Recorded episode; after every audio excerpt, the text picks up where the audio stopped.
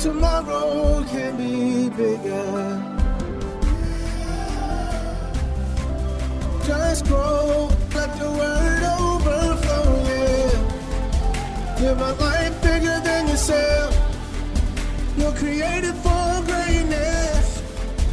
Live a life bigger than yourself.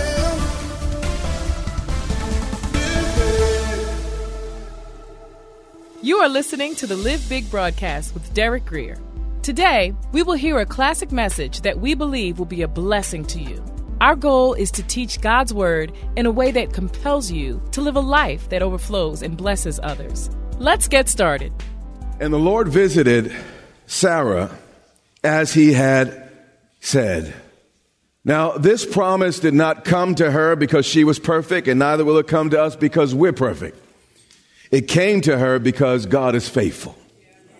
And the Lord did for Sarah as he had spoken. Who could have guessed that Sarah could have a son at 90 years old? But I'm learning that, that the impossible is everyday business with God. God's not limited to our, our ability to figure it out, only our willingness to believe. For Sarah conceived and bore Abraham a son in his old age. When God's on your side, perseverance always pays off. It may mean failing, you know, 49 times, but the 50th is a charm. It will be worth it. Someone real aptly described perseverance as stubbornness with a purpose. See, I, I called my wife stubborn. She said, No, I persevere. He said, This happened at the set time of which God had spoken to him. You know, as we grow and as we move in this journey, you kind of have, you know, one or two choices. You can let God move everything into place, or you can rush God and rush ahead of God and watch everything fall apart. Just because it didn't happen yet doesn't mean it won't. So hang in there. And Abraham called the name of his son, who was born to him, who Sarah bore to him, called his name Isaac. And when God first told Sarah that she was going to have a, a baby, the promise was so big that all she could do was, was laugh. And she laughed and, and disbelieved. So God rebuked her in that moment and told her to name the child Isaac, which in the Hebrew means laughter, to remind her of the fact that she laughed when God made the promise. But here's the deal. When God rebuked her, she submitted to him. And what God has a way of doing, he turned her rebuke into joy. You know, when we submit to God's discipline, we're always happier in the end. Then Abraham circumcised his son Isaac when he was eight years old, as God had what? Commanded him. Now, this was, you know, uh, long before modern science, and modern science had not yet discovered that that that uh, vitamin K and other uh, blood clotting uh, uh, uh, agents are not produced in optimal level in a child until the eighth day of a baby's life. So, after 4,000 years, medical science finally figured this out and, and discovered what God knew all along. Maybe God knows just a little bit more than we can imagine. Because, you know, that the vitamin K actually, by the eighth day, uh, actually what they do, when a child typically, and I'm not a doctor and someone can clean this up, but if a child needs a surgery before the eighth day, they have to give them a needle of vitamin K so that the child's blood can clot.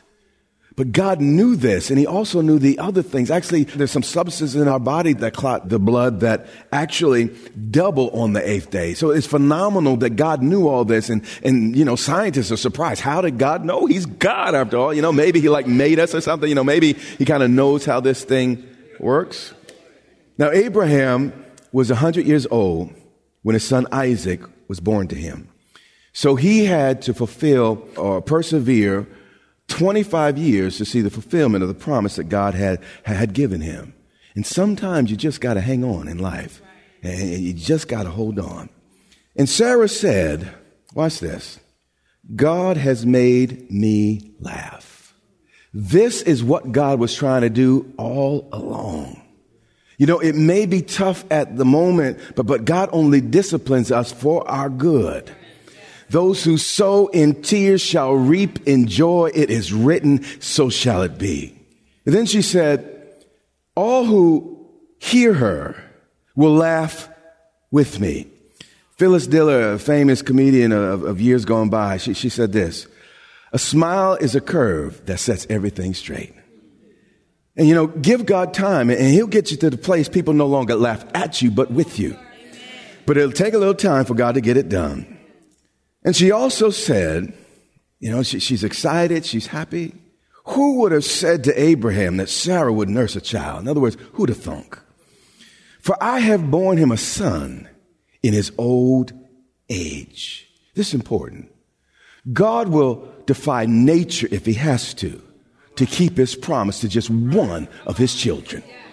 So the child grew and he was, he was weaned. And typically this happened about two or three years of age in that culture. But some scholars actually say that this happened, you know, when Isaac was around five or seven years old. Now this might not, you know, might sound just a little bit judgmental, what have you. But, um, if my child's old enough to open the refrigerator and pour a glass of milk, he better not be stepping up on nothing. You know, that's just my thinking. I, but Abraham was a different kind of fella, and I, I you know, and Abraham made a feast. That was kind of funny, wasn't it? This is a funny book. People are funny. We do funny things. It's amazing, you know. God has to be cracking up half the time just watching. You say, I don't think God has a sense of humor. Look in the mirror. Of course he has a sense of humor. Okay.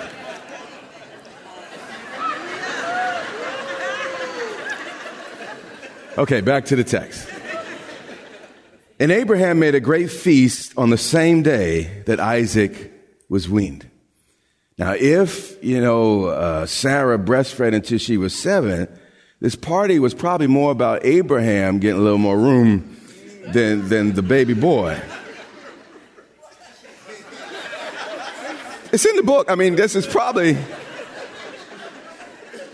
But while, you know, the, the party was jumping, everybody was excited. Sarah spotted her baby boy off in the distance playing with Ishmael. And verse 9 says, Sarah saw the son of Hagar, the Egyptian. Now, you know, we were reading through the Bible and we read through the book of Genesis and, and we know that, that Hera and Sagar had ongoing problems throughout uh, their, their, whole uh, uh, deal with Father Abraham. And uh, actually, one point, Hagar even ran away and God had to get her to come back. Now, it's not easy for two women to share one man, even though some of y'all insist on trying. Uh, I don't know what's wrong with me. But, but it takes a real man to know that one woman is more than enough. It does. One man stood up. All right. And it takes a real woman to realize that if uh, another woman steals your man, the best revenge is to let her keep him. Okay. It's the way it's coming out for some reason. And Sarah saw the son of Hagar, the Egyptian, whom she had borne to Abraham. And he was around 16 or 17 at this time. And she saw him scoffing, making fun at, at Isaac. Now, here's the deal. You know, Ishmael's no longer the heir apparent. He's no longer the center of a, a, attention. And, and over time, a jealous disposition began to, to, to creep into his heart and mind.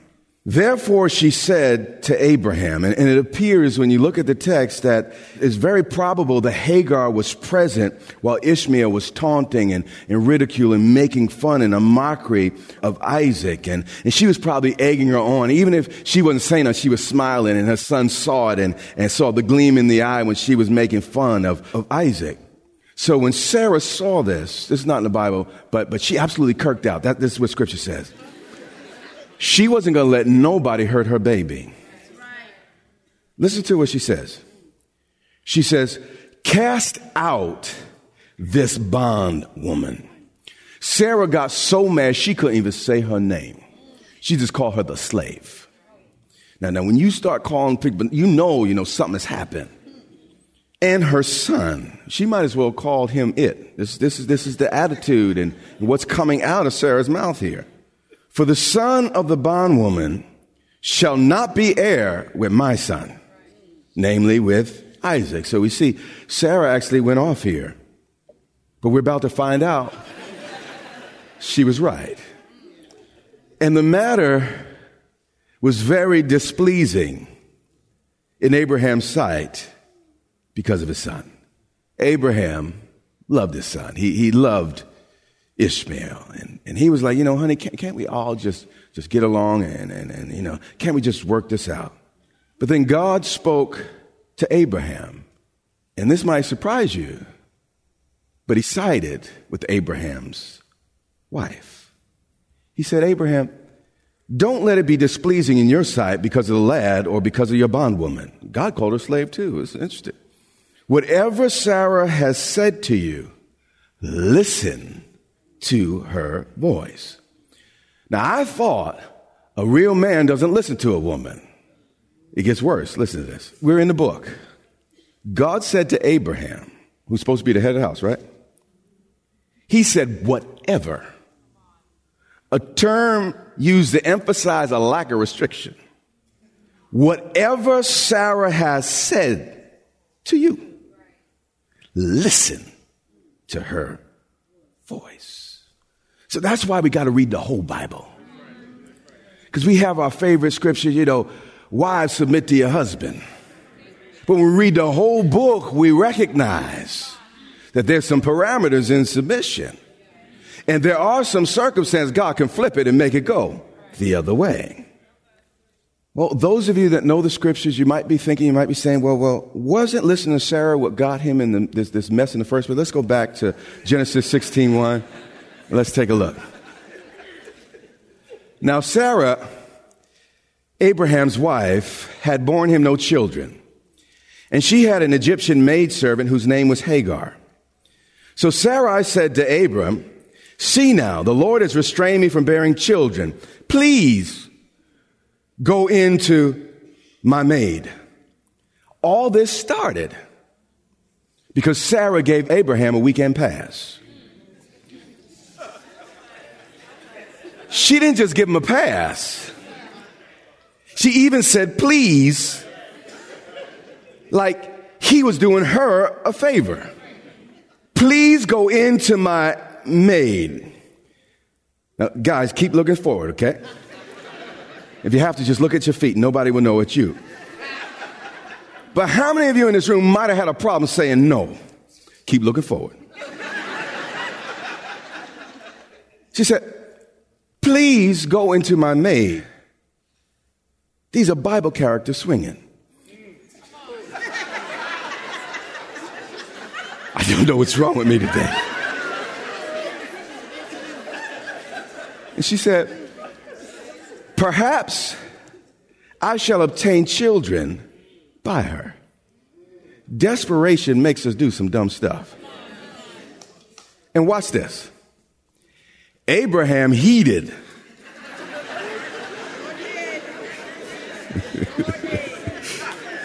the voice of Sarah. I mean, it's so easy to believe uh, what a person says when they tell you exactly what you want to hear.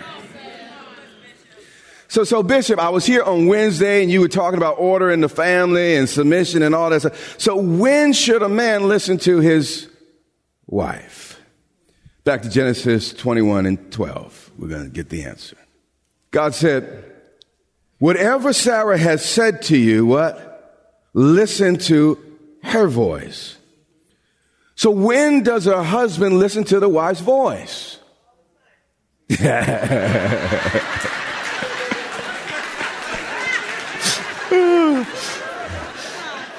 Close. But the answer is when she's right. So when, yeah. So when should I not listen to my wife? When she's wrong. See, see, this is the burden of true leadership and the conundrum of the ages. Can't live with them, can't live without them. But either way, you're responsible. You want to wear the big boy pants and walk around in the big boy shoes talking about you the man, you're responsible. We'll finish that up on Wednesday. Yet, I will also make a nation of the son of the bondwoman for only one reason because he is your seed. Abraham had so much favor, God even blessed his mistakes. And when Abraham was willing to get back on track with a one man, one woman lifestyle, God blessed everything he had hurt. So Abraham rose early in the morning. Now this is painful, but, but Abraham, he goes and gets it done. He took bread in a skin of water. He did the right thing. He made sure his ex and, and his child had everything that they needed. And putting it on her shoulder. Now, here's the deal. We, we can't always get around these things. Mama had a heavier load in her life because of Abram's wrong. But here's the deal. God gives more grace to those who need it. And your man might, might have abandoned you, might did a lot, he might have put you out, but God will give you the grace you need to be the mama you need to be for that child. Now, maybe it didn't go the way you wanted it to, but God's grace is sufficient. And as a single parent, you got to learn to believe that. He said, in putting it on her shoulders, this might help you. I know it's helped me. If I had never made any mistakes in all my life, it still would not save the world. This is important. So neither can my making a mistake destroy it. None of us are Jesus and we need to lighten up. God was not surprised by your mistake, and even if you didn't make that mistake, doesn't necessarily mean everything will be hunky dory. God's not expecting you to be perfect. He just expects you to keep getting better and to grow. And he gave it to the boy and to Hagar and sent her away. Now, what God does do is he allows it so that all of us can live under his, his same blue sky, but he doesn't make it so all of us can always live under the same roof. And sometimes we got to make decisions about our space. Then she departed and began to wander, meaning she got lost in the wilderness of Beersheba. And the water in the skin was used up. Now, originally, Abraham gave her everything that, that she needed, but a few wrong turns and she ran out. You see, God promises to amply supply your needs, but not your waste. And sometimes the fact you're without might be an indication that somehow you've gotten off base. But what's amazing about God, He'll step in anyway. Watch what happens. And she placed the boy under one of the shrubs then she went and sat down across from him at a distance of about a bow shot. For she said to herself, Let me not see the death of the boy. So this boy is broken. His mother's depressed and they've given up, man. That's his daddy. His daddy put him out. His daddy loved another woman more than his mama. He was the oldest son. He knew daddy longest and, and daddy preferred the younger child. He didn't see this in the spiritual way. He didn't understand there were, there were deeper principles being operated. All he knew was daddy put him out. So he's sitting under this tree and the mother can't even console him. I mean, she, there, there's no hugs from mama that can fix what daddy did. That's why we need Father God, by the way. So she sat opposite him. She watched him. She couldn't help. And all she could do is lift up her voice and weep. And sometimes that's all you can do is cry. But watch this. And God heard the voice of the lad. You see, the way the boy came into the world was a mistake. But the boy was not a mistake. And God will never treat you like a mistake. You might have came in here wrong. You might have been a surprise to mom and dad, but you are not a mistake. And God will never treat you like one. You know, when God wrote a plan for, for each of our, our lives, it wasn't dependent on any human being being perfect or getting it all right. It was dependent on God being faithful. And when you begin to understand that, that what that person did or didn't do doesn't matter. What matters is God is true. God will keep you. God will preserve you. And everything stolen, everything missing, God could get back. If you trust Him. Then the angel of the Lord called to Hagar out of heaven and said to her, What ails you, Hagar? You know, if I was Hagar, I'd be like, duh, you know, uh, see my makeup running and the boy over there half dead. But if we put this in today's language, the angel's like, what's wrong with you? The angel's like, didn't you know I got you? Didn't you know who you belong to? I know what happened between you and Abraham, but, but, but it still could be right between you and God. He said, Hagar, fear not. Like I said, this, this doesn't come uh, of any surprise to, to, to God. In fact, he might have been the one behind it all. Hagar, after all, how long do you think God was going to let you settle for half a man? For God has heard the voice of the lad where he is.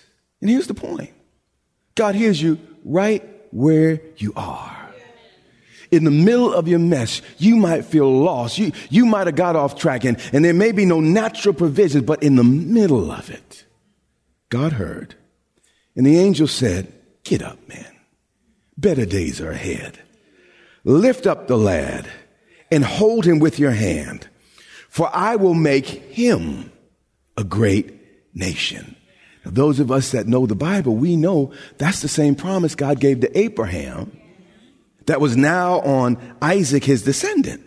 You see, Ishmael didn't need to get jealous in the first place because what's for you is for you and what's not wouldn't fit anyway. So, so he ended up coming into his own. Nobody and nothing nobody can do can stop you and block you for what God ultimately has for you. So don't get mad with people. Don't get nasty with people. Don't get even with people. Keep your heart sweet, and maybe you can stay in the house. Stay with me. Then God, and I'm through as fast as I got started, opened her eyes, and she saw a well of water. What had happened was she let the pain of her past blind her to present opportunities. What Abraham did there, he was supposed to be a man of God after all, blinded her. Her grief blinded her so she couldn't see. when she finally got that chip off her shoulder, it was amazing what God could show her. And when you finally take that chip off your shoulder, it's amazing what you might begin to see. And she went and filled the skin with water and gave the lad a drink, and he recovered. Verse 20 is the most important part of the whole thing today. Watch this. So God was with the lad. You see, if we listen to how God wants us to deal with our mistakes, God can even be with our mistakes. Ishmael was a mistake. Abraham was wrong to go into his maidservant. That was not right. But when he handled it the way he should, God was with it. Your mistake, God can be with. God can, can cause it to thrive. He can make the crooked straight. He can make your wrong right. God has a way to do what no one else could do. There had to be some pain. Abraham had to make a decision, but when he made the right decision, God took care of it. And you might have another family. You might have another child, uh, another daughter, another son. And maybe you're not under the same roof, but God can still be with that child. God can still be everything you can't be in that child's life. God can bring around uncles. God can, can make things supernaturally happen. Now, it might be a little bit more painful, a little bit more awkward, a little bit more difficult. But I see in my Bible that God was with even Ishmael. God can be with our mistakes. And that's the type of favor that was on Abraham's life. It's almost too hard to believe. I mean, how could God want, want to use my mistake and somehow uh, use it for His glory? God's like, that's all I got because you messed up just about everything anyway. So, so, so, so, I mean, what, what it is is just some of your mistakes are bigger than the next person's mistake. So you blow up that mistake and say God can't do anything. But, but all of us, we all we got is mess to give to God. And if God can't cause good to come out of bad, we have no hope. The miracle of the story is that God was with the lad. He will turn your mess into a message, your test into a testimony, and your trial into a triumph. But here's the deal when you make a mistake, you got to own it, You got to deal with it the way God wants you to deal it. You need to call it what it is, not what you wish or hope it would be. Stop making excuses. Stop rationalizing. Do what the word says about it. Say what the word says about it. And you can receive the same results. Did you get anything out of that time of sharing today? Amen. This has been a classic edition of the Live Big broadcast with Derek Grier, pastor of Grace Church in Dumfries, Virginia. Our prayer is that this teaching from God's Word strengthens and inspires you to live a life bigger than yourself. So remember, you can access this message and much more for free at gracechurchva.org. And we also invite you to join the Grace Church family for service online by connecting on our website or on YouTube at Grace Church VA TV. That's our time for today. Until next time, remember, you have what it takes to live big.